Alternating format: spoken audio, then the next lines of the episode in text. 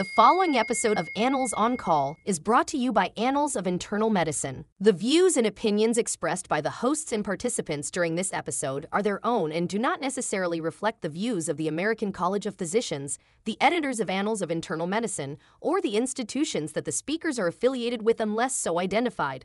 All relevant financial relationships have been mitigated.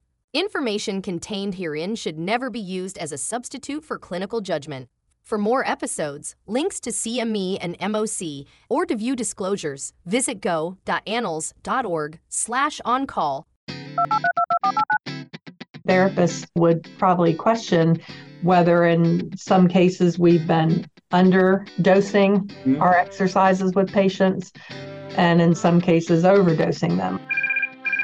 Welcome to Annals on Call, a podcast based upon articles from the Annals of Internal Medicine in which we discuss the implications of the article for you, the listener.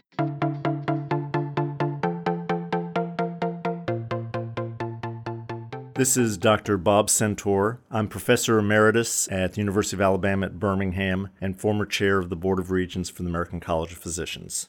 This episode of Annals on Call features an article titled High versus Low Dose Exercise Therapy for Knee Osteoarthritis. It's in the January 2023 issue of the Annals of Internal Medicine. Joining us on the podcast is Patty Perez, who's a physical therapist with a Doctor of Science in Physical Therapy and associate professor in uh, the UAB Physical Therapy Training Program. She's won multiple awards for teaching and was my physical therapist for uh, one of my running injuries. We hope that you learn a lot about the role of physical therapy, both for knee osteoarthritis and in general. Patty, thank you so much for joining us on the podcast. I have so many friends who have knee osteoarthritis, and it doesn't seem to me like uh, all of them are taking advantage of uh, physical therapy. And so I found this article fascinating because I didn't really know much about the benefits or even the exercises that could be done for knee osteoarthritis. So maybe you could start out by just talking about from a physiotherapist point of view when you have a patient referred for knee osteoarthritis, what are the things you're thinking? Yeah, it's a great question. And unfortunately, one that you would think would be simple and that everybody would be aware of. But in general, you know, for this population, I don't necessarily think that the aims of exercise are that different than it would be for a healthy population. And the reason for that is that some of the aims are, are fairly similar. What becomes different is taking into account some of the specifics of the disease process and having to tailor exercises to accommodate that. So when we think about a patient that's referred to physical therapy, you know, I would say that probably the maybe the three big exercise focuses seem to be some type of aerobic activity, some type of resistance for strengthening activity, and some type of flexibility activity. And I think when we address those, we're kind of getting at some of the the the main things that are going to improve their functional activity and participation levels. It's not to say there aren't other things that we would have, we would address. I think they become components of it, like neuromuscular control and some of the psychosocial aspects of exercise that are important for all populations.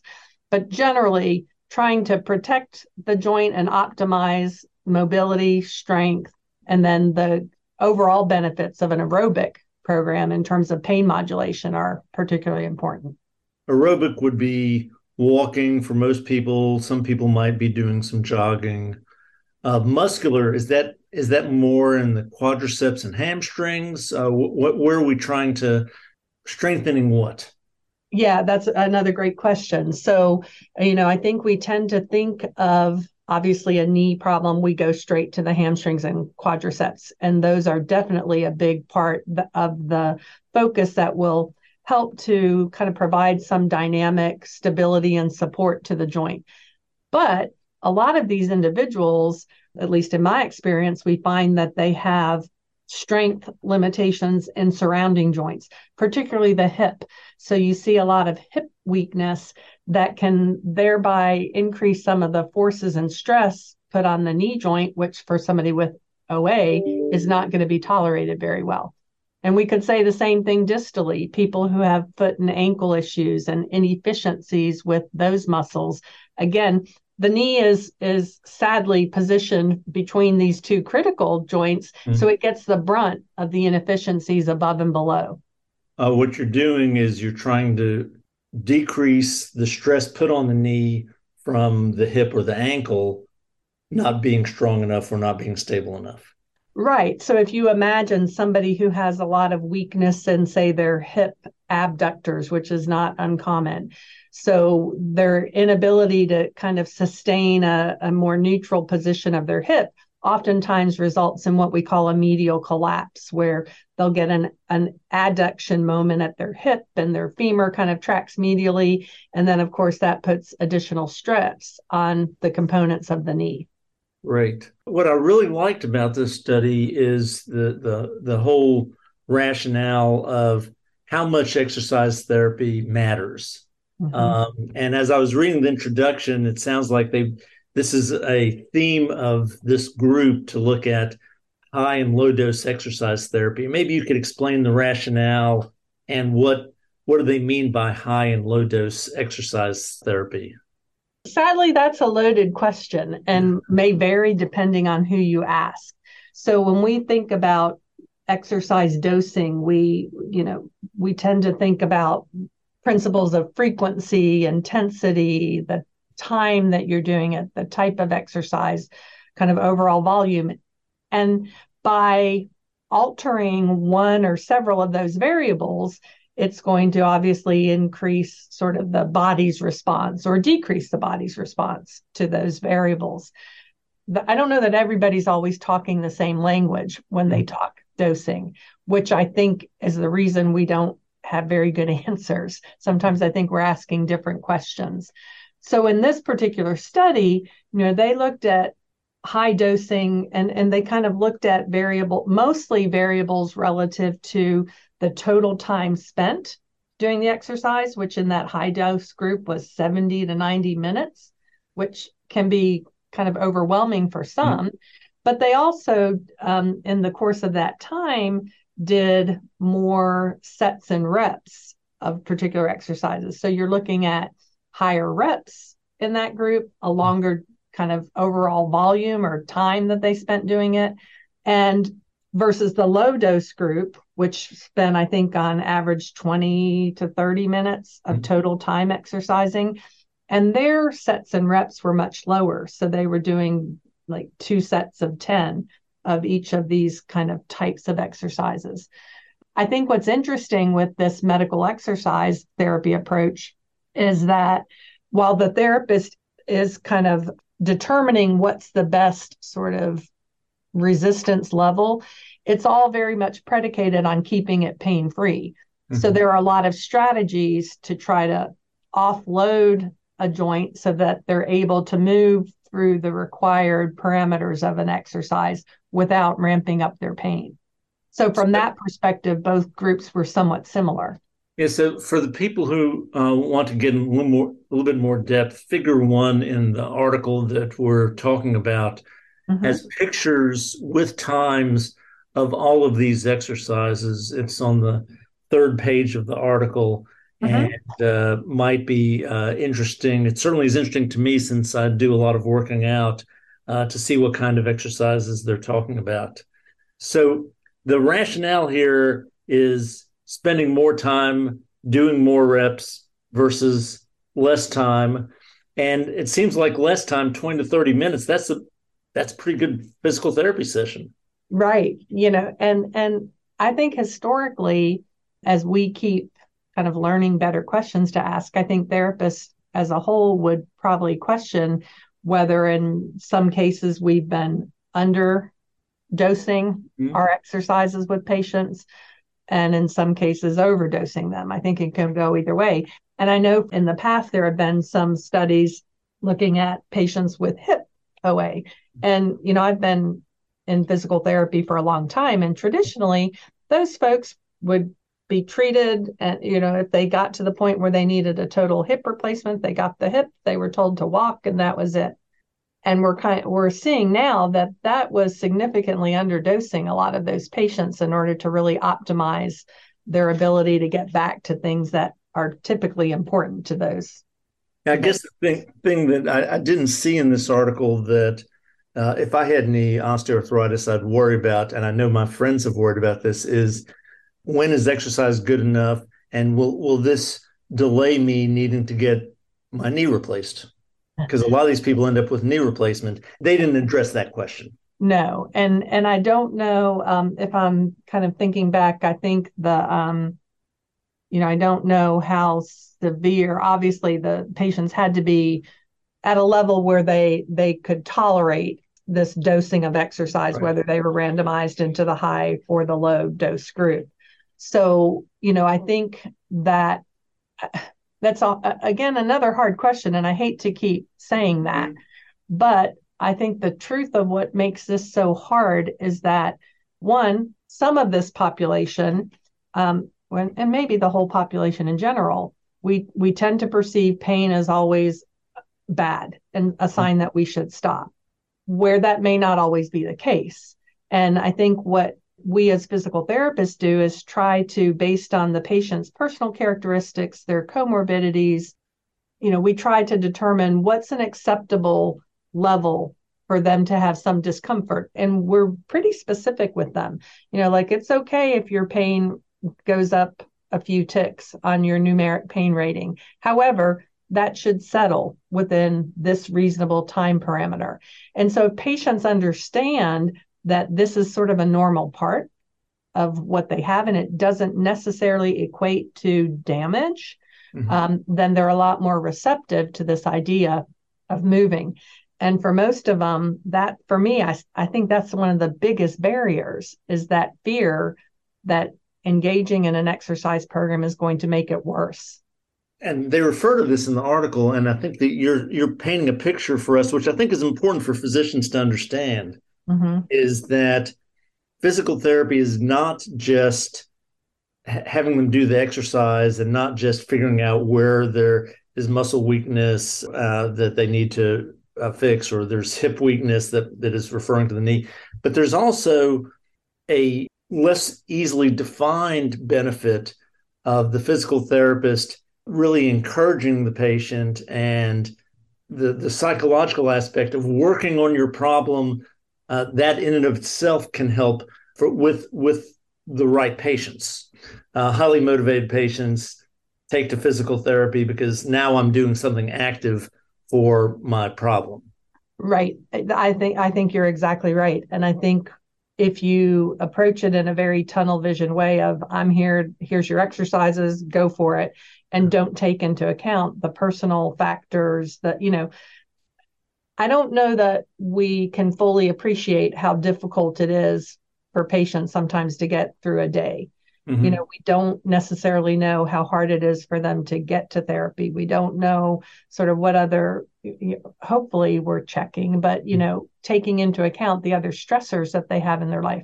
So, in some cases, to ask somebody to do 90 minutes of exercise when they're struggling to feel like they they're caring for their child or for their their ill parents and they're trying to work and they're struggling to make enough money these can be really challenging things. So i think being able to take into account those environmental personal factors for me is a huge part of whether your exercise program is going to be successful or not.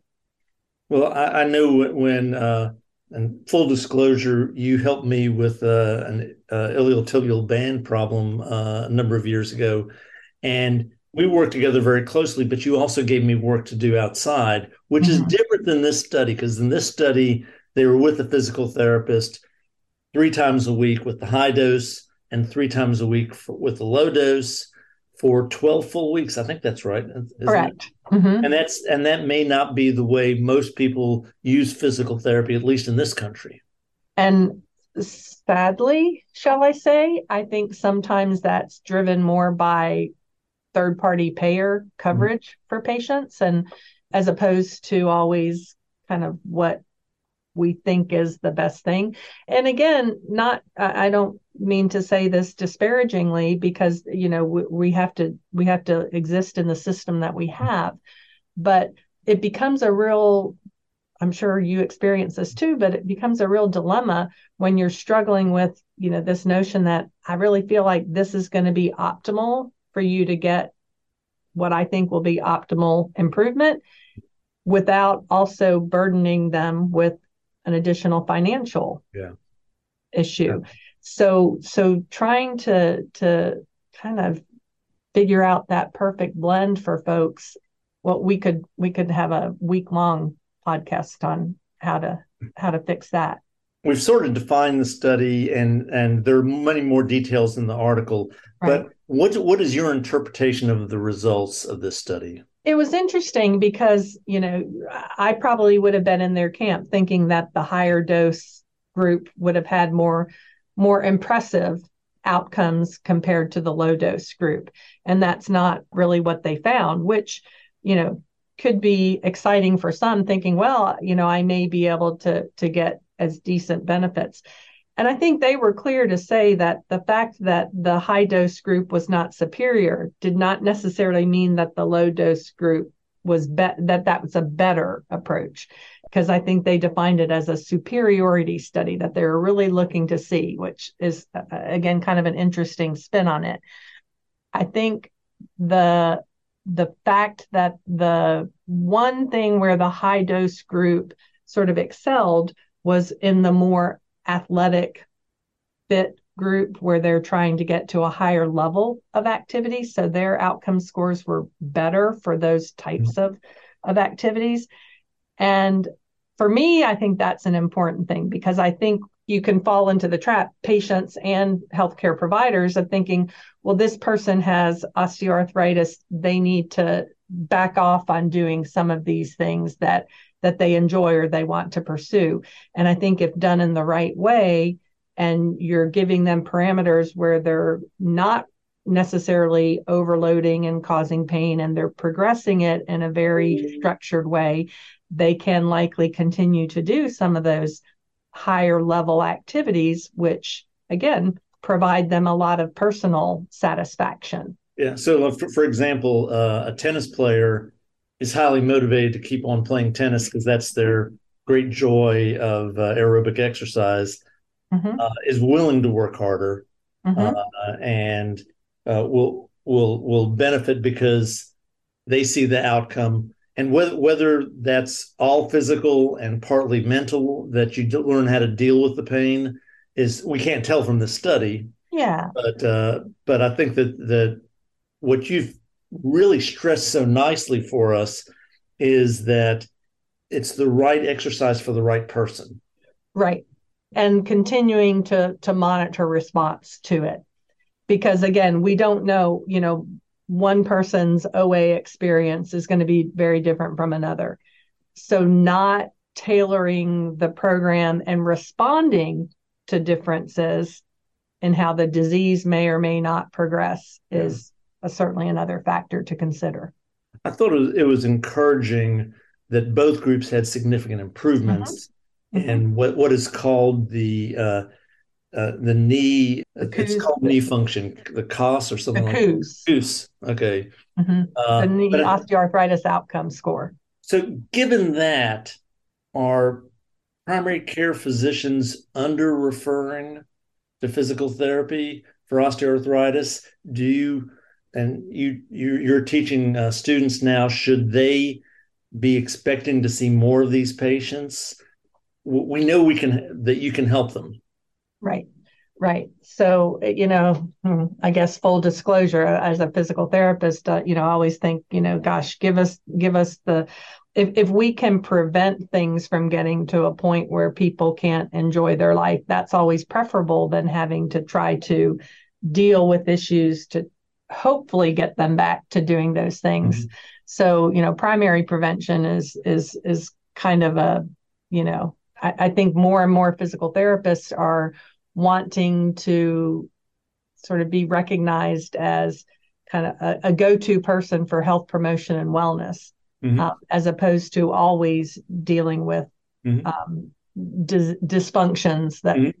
That have become established. So, from that perspective, I would like to see the practice of physical therapy. You know, see more people uh, actually operating in that way. So, a primary care physician would be likely to say, you know, we don't, you know, we see some mild OA changes on your on your films. I think it might be good to get with a physical therapist. Let's get you established with a way to kind of guide your exercise program so that you can continue to do things that are important to you. So so from that perspective, I think it's it's certainly I think it's a good idea. Does everybody need to have that amount of supervised therapy? I I, I don't know. Mm-hmm. I, my gut says probably not. There could be some education. Um, and again, depending on the personal factors, if it's somebody who's very reticent to exercise, they may need that kind of level of guidance to show them what they're capable of and to kind of give them that reinforcement versus somebody who's already kind of in the the mindset of I want to continue exercising. I just want to make sure I'm doing the right thing. They may need much less in terms of educating them on an appropriate program. And just to put in a plug for physical therapy, because I've been the uh, uh, I've used physical therapy several times in my in my life to maintain activity and, and to good results. The physical therapist doesn't just uh, prescribe you what to do; they also are diagnosing as you said before, is there hip weakness? Is there quad mm-hmm. weakness? Is there hamstring weakness? Is there, is there ankle weakness? And so they're putting together a program that uh, will differ for different people uh, to try to strengthen the things that can be strengthened to take stress off the knee for example. Right. So you know we we teach and we practice in a way that we're trying to come up with a physical what we call a physical therapy diagnosis. Very you know i'm not necessarily here to say i'm or not necessarily here to say i'm going to diagnose whether somebody has oa or cancer. Okay. i'm going to be screening for those things because if i see evidence that this person has some clinical signs and symptoms that seem consistent with something, well, that's where I'm going to be getting them into your office to say, hey, you know, this I'm seeing this person for a garden variety ankle sprain, but there are some things going on. They haven't been to a physician in a while. think they need to be be checked out.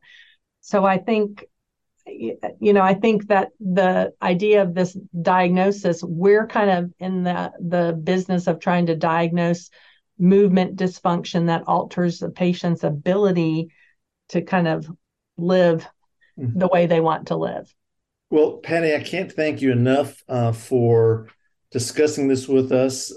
My obvious conflict of interest is that you did a wonderful job for me when when I had an injury, uh, but you really explained very nicely what the role is of the physical therapist, and I think that, that this is both about the ability of physical therapists to help patients with knee osteoarthritis and also about us having a better appreciation for what you can do. So thanks so much for joining us. Oh, thank you for asking me. It's been it's been fun.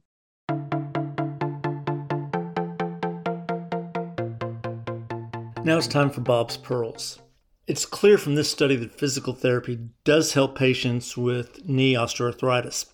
However, it's unclear what the optimal amount is, and that's probably because physical therapy is multifactorial and often has to be designed for the individual patient. So it's unclear that the study provides a clear standard for the duration of physical therapy or the amount of physical therapy.